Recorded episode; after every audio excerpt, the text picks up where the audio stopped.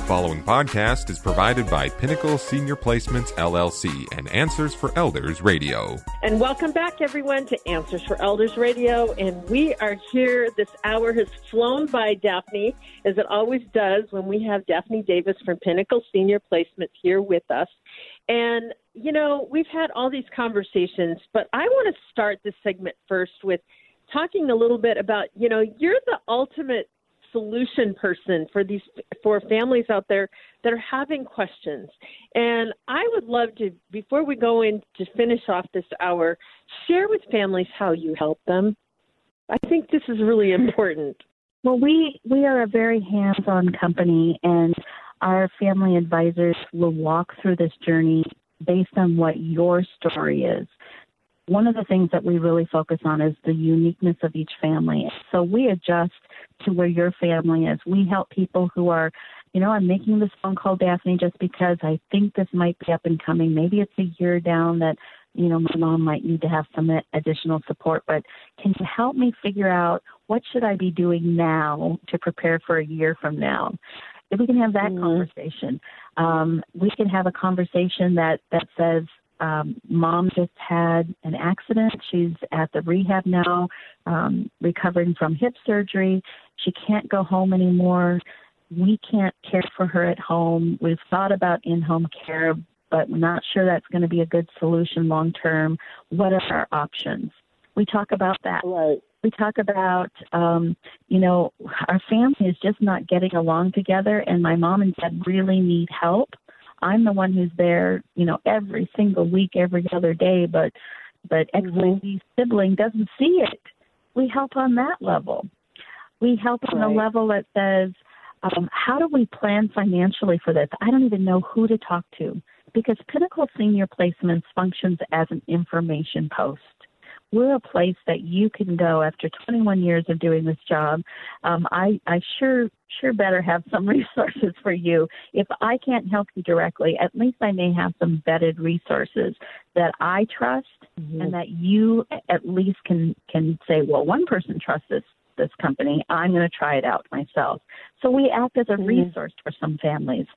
Most often mm-hmm. it starts with a simple phone call during COVID, we then moved to a Zoom uh, conversation so that we can see each other. Um, we can kind of get a sense of who who we are. Very often, then it will move to including the loved one. That conversation is usually do, done via Zoom also, and it's very short, usually 10, 20, 30 minutes at the most. For us at Pinnacle, to get a sense of who your your loved one is beyond a piece of paper. We are all whole, right. functioning, productive citizens, human beings that are more than just a list of symptoms or personality traits. We want to know who your loved one is. So that that step happens. We then, let's say you're in a, in a place that we do need to discover highest values and act quickly to keep someone safe. Um, and so we go through a process of discovering what things are most important to your family, the highest values.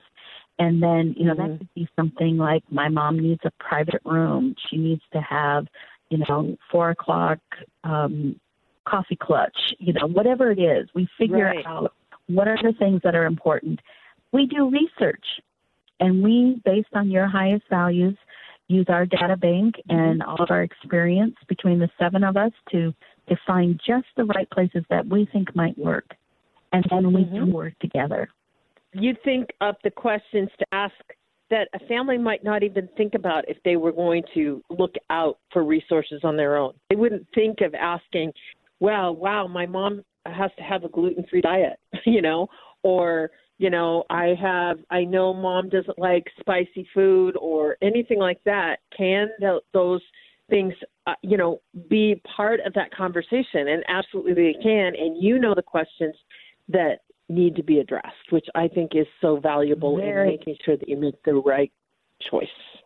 Yes, that's very important. I mean, we just discovered with another family that mom is very social but she likes small groups. She feels overwhelmed with having, you know, 25 people in a room. She wants to have smaller right. groups. Yes, she's social, but we need to find a social outlet for her that's in a mm-hmm. smaller environment or with a smaller number mm-hmm. of people. Um, you just don't know what to think about until you've gone through this journey, and nor should you this is the first time for a lot of our families to walk through this journey. And so we're here to help you. And as we tour uh, into communities via Zoom again, we will help you discover the things that fit and don't fit in your family's highest values and checklist. So we, we help for that honesty piece. Also, then after someone moves, we will follow through with you and help you and your loved one get through this time of transition. And most often that's about conversations and communication mm-hmm. and, and mm-hmm. expectations. And so we help our families be able to know what can they expect and, and what can't we expect. And you know, I think that in in itself is so valuable. I mean, how often do I think about my experience when I was trying to help my mom and I had no idea what to do. And I remember going to, into communities and feeling the pressure that I had to find her a place to live. Um, but then I'd walk into these communities, and to me, they were all the same because I didn't understand what the differences were. And, uh, you know, to have a a person that would be with me that would help me recognize, oh, these things are important to your mom. This is why we're looking at this community because they they will match, you know, her values in these ways. This helps, you know, clear through the clutter and it helps you uh, families narrow in on what's most important and what's going to make mom or dad the most happy in this situation. Yes. That's exactly right. And that is the ultimate goal. How can we help someone transition the smoothest and quickest?